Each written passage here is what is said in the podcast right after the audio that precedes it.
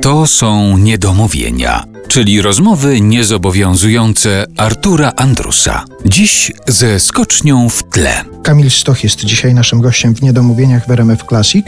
Jeszcze ten wątek korespondencji i kontaktu z fanami chciałem przez chwilę rozwinąć. Powiedział pan, że niektóre z tych listów pan zabiera ze sobą. I co? Mhm. I tak wieczorem po zawodach otwiera się jakiś list i się czyta. Jeszcze przypomina sobie to? Może tak nie zawsze, bo to nie jest tak, że na przykład biorę ten list, e, bo tak jest fajnie, żeby później jest super to o tym opowiedzieć komuś.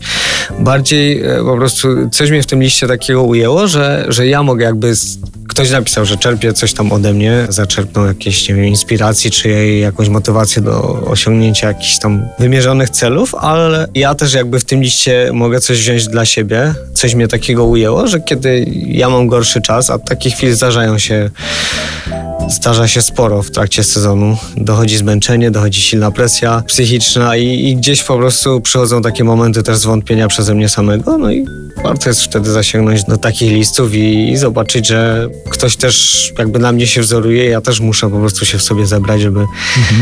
Czyli to pomaga. Tak, oczywiście. Pomaga się zebrać.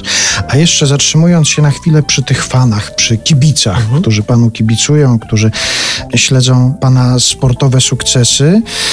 Naturalne jest to, że my, Polacy, kibicujemy Polakowi, ale zdarzają się też tacy kibice, którzy na przykład piszą: Jestem Japończykiem i powinienem kibicować japońskim skoczkom, a jednak kibicuję panu. Zdarzają się tacy? E, znaczy, oczywiście, że mamy, nie tylko ja, ale ogólnie skoczkowie e, z różnych krajów mają z różnych krajów również kibiców, prawda? Na przykład wielu Polaków kibicuje Austriakom czy Niemcom, czy na przykład Norwegom, e, zwłaszcza polskie, polskie młode dziewczyny. Nie wiem, co w nich widzą, no ale niech tak będzie. Niech wyjaśniają, może niech napiszą do radia w tej sprawie. E, natomiast e, owszem, zdarza się, że ktoś napisze list e, będąc, e, nie wiem, obywatelem Austrii, Niemiec albo Japonii nawet. Zdarzało mi się poznać kibice z Japonii, kibicki tak naprawdę. Bardzo sympatyczne dziewczyny.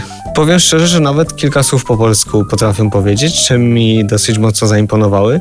I zawsze je widać w telewizji. Nie jeżeli ktoś będzie oglądał kiedyś transmisję z Pucharu Świata z Sapporo, to zawsze stają takie trzy, cztery Japonki.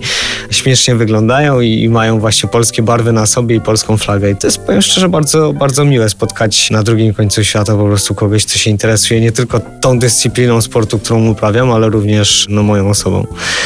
Zresztą one kibicują nie tylko mnie, bo kibicują całej naszej polskiej grupie. Wcześniej Adamowi, Adam skończył skakać, Małysz. Ale jedno odnośnie tego muszę taką historię powiedzieć. Poleciałem do Nowej Zelandii nagrywać pewien materiał reklamowy. Najśmieszniejsze było to, że do Nowej Zelandii poleciałem tylko na trzy dni.